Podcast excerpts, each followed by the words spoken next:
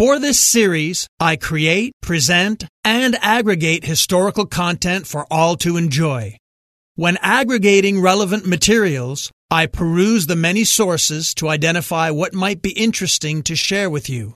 In the case of a pertinent audio recording, I listen to it many times before editing to fit my style and hopefully satisfy my audience. When I do turn to outside sources, I always provide attribution info during the program or in the show notes.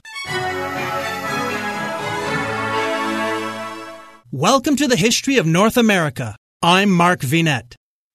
Let's pause our series chronology and backtrack to ancient times on the continent in search of the lost civilization of Atlantis and how Mexico's Mesoamerican Mayans are connected with this fascinating mystery, as told by the Everything Everywhere Daily Podcast. In the dialogues written by Plato in the year 360 BC, he wrote of a place called Atlantis. Atlantis was a land where the citizens were half gods and half men, yet it was destroyed in a cataclysmic event. Ever since then, people have been speculating about where Atlantis was and who the Atlanteans were. Were the Mayan people the descendants of the Atlanteans? Let's learn more about the history of Atlantis and the various theories of where it was or if it even existed. The amazing thing about the story of Atlantis is how much attention it has been given over the centuries versus how little evidence there ever was for it to begin with. The only mentions we have of something called Atlantis come from the writings of Plato. That's it. There are no relics, inscriptions, or even mentions from other people in history. Moreover, it isn't even given a central place in the works of Plato. Atlantis appears in two of Plato's dialogues, the Timaeus and the Critias.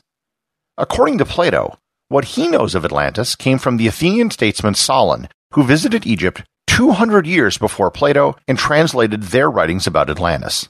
So, right off the bat, whatever Plato tells us is 200 year old hearsay. So, what does he tell us about Atlantis?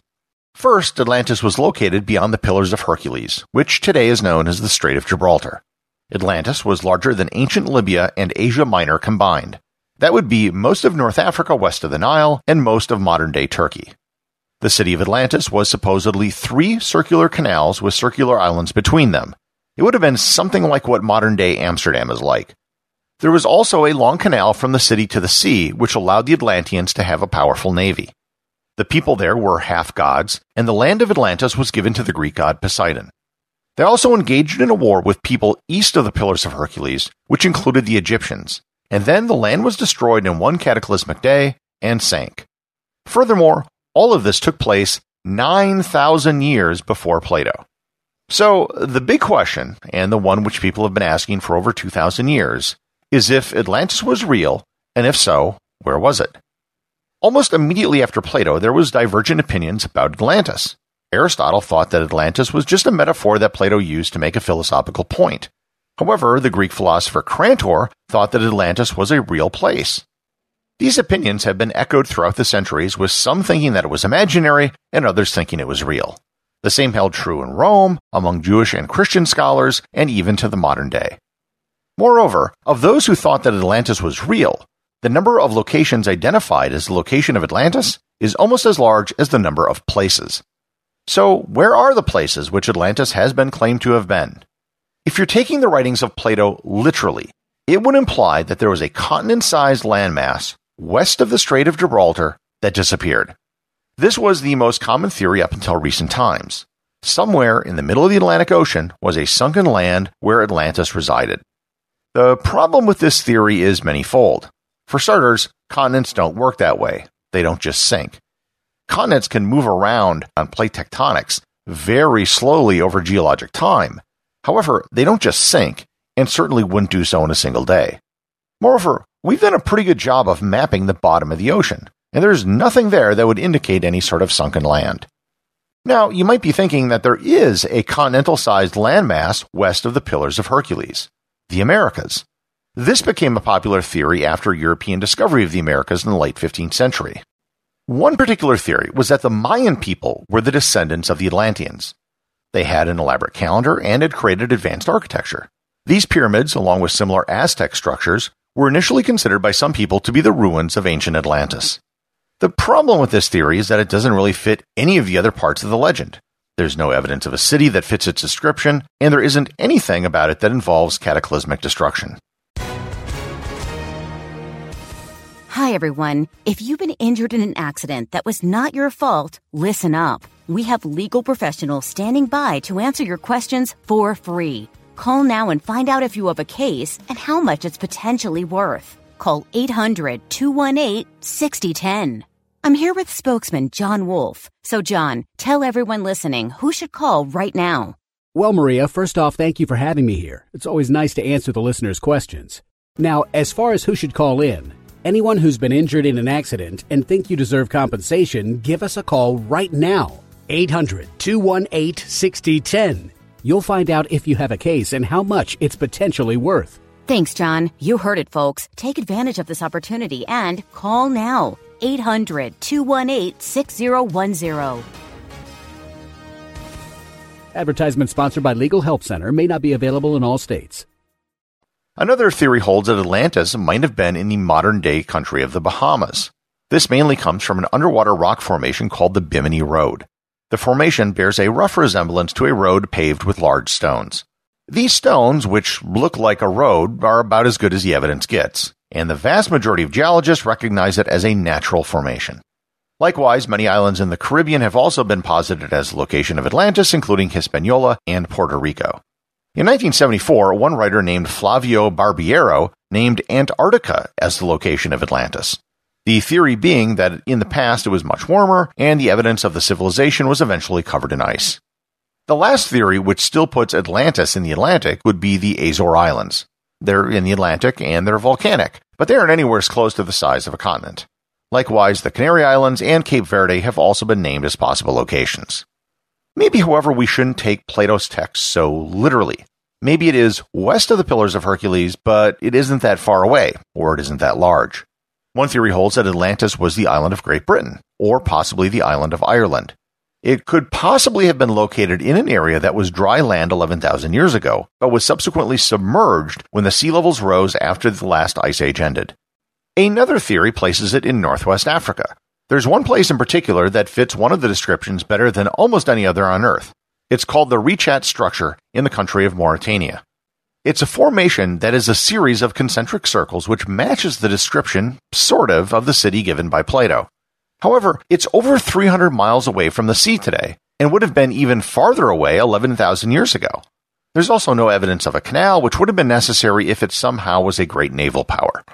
Okay, maybe Atlantis wasn't a physical place as described by Plato, but maybe it was inspired by an actual location.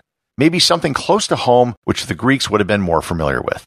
Within the Mediterranean, Malta, Cyprus, Crete, and Sardinia have all been named as possible locations of Atlantis.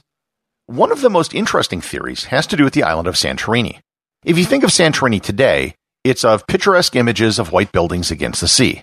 However, if you look at a map, you'll see that Santorini sits on the edge of a crescent shaped island, which is part of a volcanic caldera.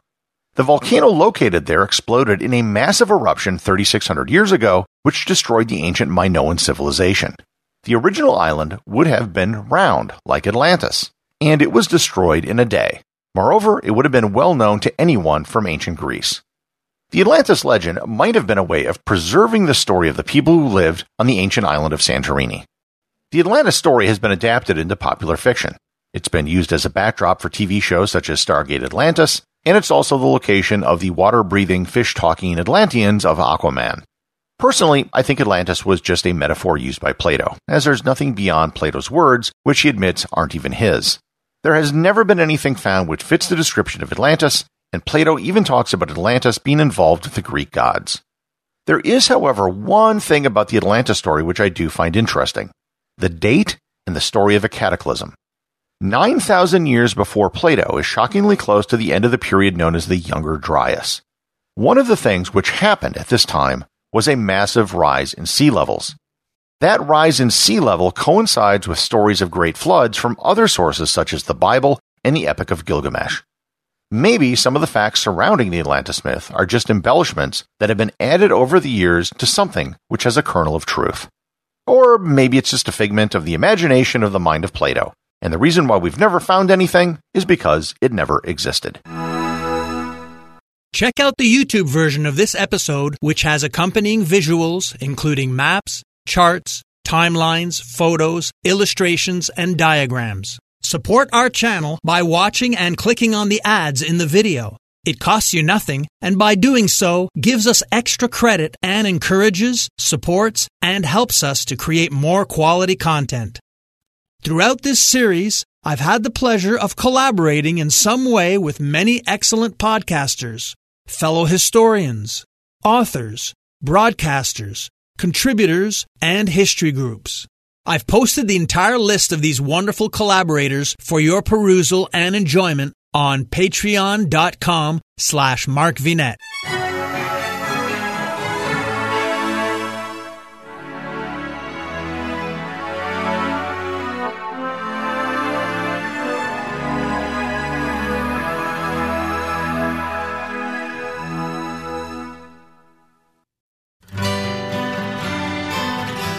The Historical Jesus Podcast is the sweeping saga of the life and times of Galilean Jesus of Nazareth, as well as the faith, religion, and church founded to honor and disseminate his acts and teachings.